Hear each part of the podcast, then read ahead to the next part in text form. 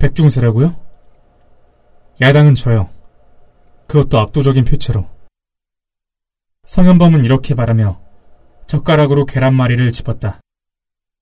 눈을 감은 채 계란말이를 반쯤 베어물고 입에서 오물거리며 맛을 확인한 뒤 꿀꺽 삼켰다. 기자들은 그의 거드름에 익숙했다. 백세주 세 잔을 마신 그의 볼이 살짝 달아올랐다. 염색이 빠져 머리카락 밑동이 하얗게 드러났다.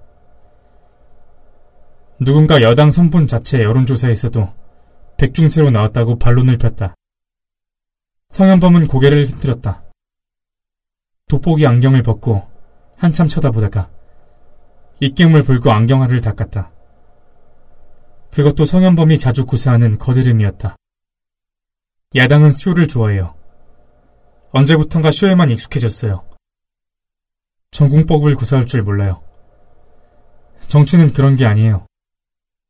바닥 민심부터 흩어야 돼요. 지금 야당 후보 지지율은 다 거품이에요. 그냥 하는 말이 아니라고 조성우는 생각했다. 성현범은 기업인 출신답게 계산에 능했다. 선거법 위반과 비리 혐의로 몇 번의 정치적 위기를 겪고 이리저리 줄을 바꿔 타면서도 살아남은 건 그의 계산 능력 덕택이었다.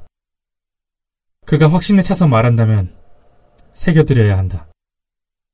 십이월 삼일 성현범은 신문로의 한 정식집에서 여당 출입 기자들과 점심을 먹었다.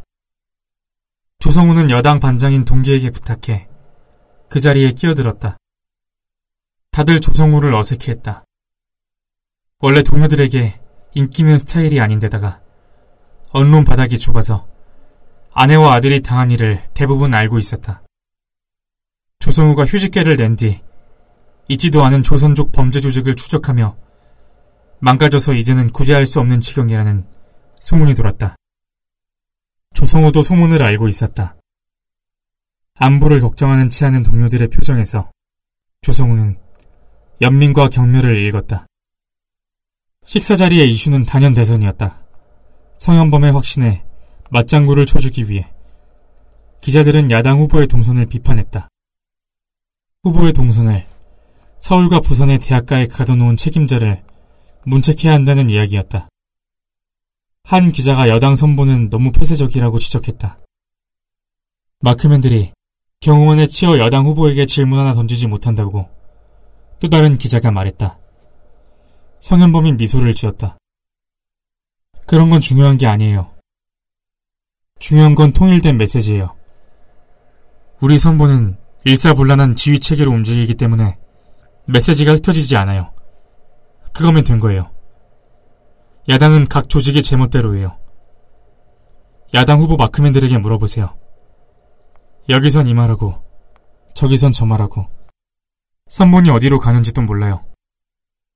언론 입장에선 야당 쪽이 훨씬 답답할걸요. 기자들이 대부분 수긍했다. 한 기자가 공식 브리핑이라도 충실히 해달라고 부탁했고 성현범은 적극 수용하겠다고 말했다. 빈말이었지만 아무도 토를 달지 않았다. 조성우는 고개를 숙인 채 밥을 먹었다. 간장게장의 간이 심심해서 먹을만 했다. 성현범이 갑자기 조성우를 바라보며 물었다. 그런데 얼굴 모르는 기자분이 한 분 계시네요. 대한일보였나요? 아까 악수는 했지만 잘 몰라서. 기자들이 일제히 조성우 쪽으로 고개를 돌렸다. 조성우가 말했다. 예, 저는 조성우라고 합니다. 기획 취재팀에 있지만 고문님을 한번 뵙고 싶어서 염치 불구하고 이렇게 왔습니다. 그래요. 고맙습니다. 성현범은 대선 이야기로 돌아갔다. 여당 정치인과 기자들이 서로를 추켜세우는 빈말들이 밥상 위에 쏟아졌다. 조성우는 대화 중에도 자신을 흘깃거리는 성현범의 시선을 느꼈다. 성현범이 자신의 존재를 알고 있다고 조성우는 확신했다.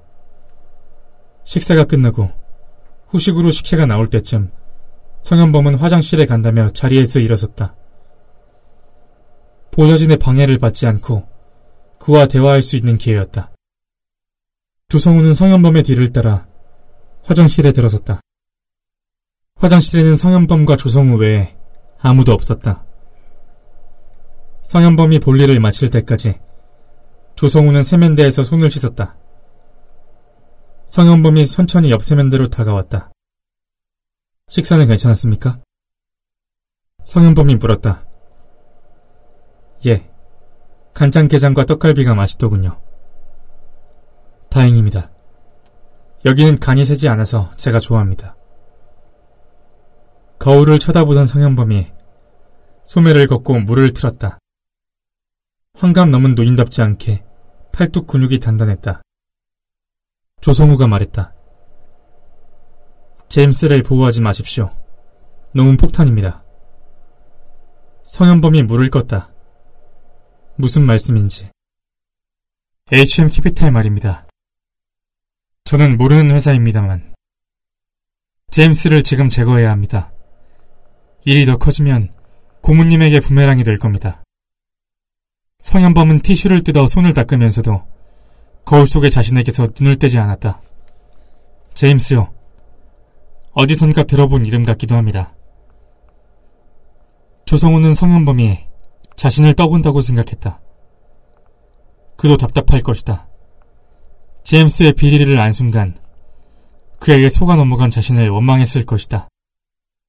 산전수전 다 겪은 거물 정치인이 애송이 금융인의 잔꾀에 말려든 것만 해도 수치스러운 일인데 자칫하면 에이치엠 캐피탈의 비리를 뒤집었을 수도 있었다. 하필 지금은 대선 기간이었다.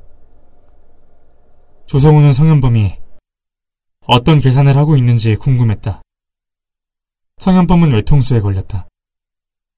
자신의 정치적 생명을 지키려면 제임스를 수사당국으로부터 숨겨줘야 하지만 그럴수록 제임스는 벼랑 끝으로 달려갈 것이다.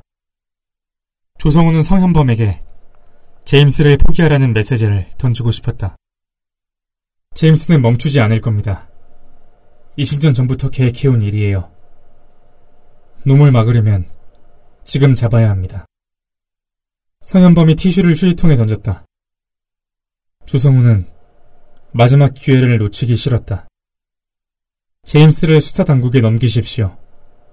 더 큰일을 저지르기 전에 구속시켜놓고 놈과 거래를 하세요.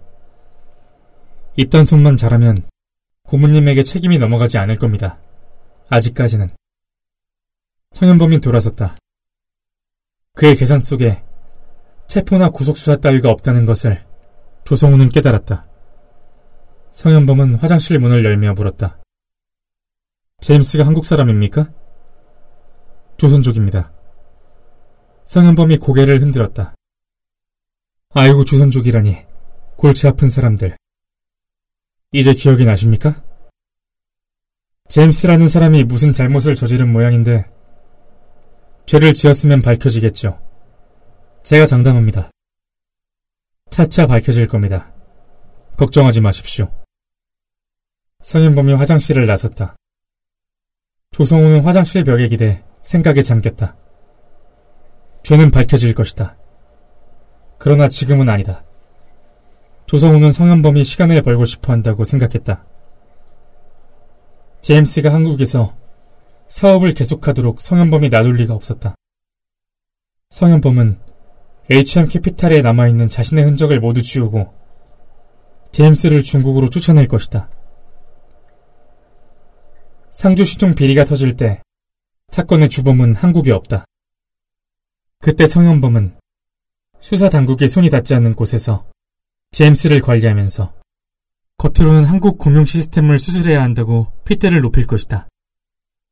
약간의 시간만 벌면 될 것이다. 그때까지는 제임스에게 다가오는 손들을 모두 잘라낼 것이다. 시간이 없다. 조성우는 화장실 문틀을 주먹으로 쳤다. 마른 주먹과 팔뚝에 통증이 흘렀다. 조성우는 자신에게 남은 시간을 헤아렸다. 일주일이거나 열흘이거나 아니면 대선이 끝나는 보름 정도일 것이다. 타사의 고참 선배가 화장실로 들어왔다. 여기서 뭐해? 끝났습니까? 곧 나갈 거야. 저는 갑니다. 조성우가 화장실을 나섰다. 선배가 그의 등 뒤에 소리쳤다. 인사는 하고 가야지. 저 대신 전해주세요. 잘 먹고 잘 살라고. 조성우는 한정식집을 나섰다. 점심 식사를 마치고 회사로 돌아가는 사람들이 거리에 가득했다. 조성우는 광화문 지하도로 들어가 오호선 전철역과 교보문고 사이를 어슬렁거렸다. 갈 곳이 없었다. 김영사마저 서울을 떠난 지금 비상구를 찾아 함께 헤맬 수 있는 사람이 아무도 없었다. 신문사로 돌아가고 싶었지만 단 한 줄의 기사도 데스크를 통과하지 못할 것이라는 생각이 들었다. 그러나 포기할 수는 없었다. 남아있는 시간 동안 공식적인 통로로 제임스를 잡을 기회가 없다면 비공식적인 통로를 뚫겠다고 조성우는 생각했다. 지상의 기회가 없다면 지하로 들어가야 한다. 조성우는 지하도 한복판에 멈춰 사방을 두리번거렸다.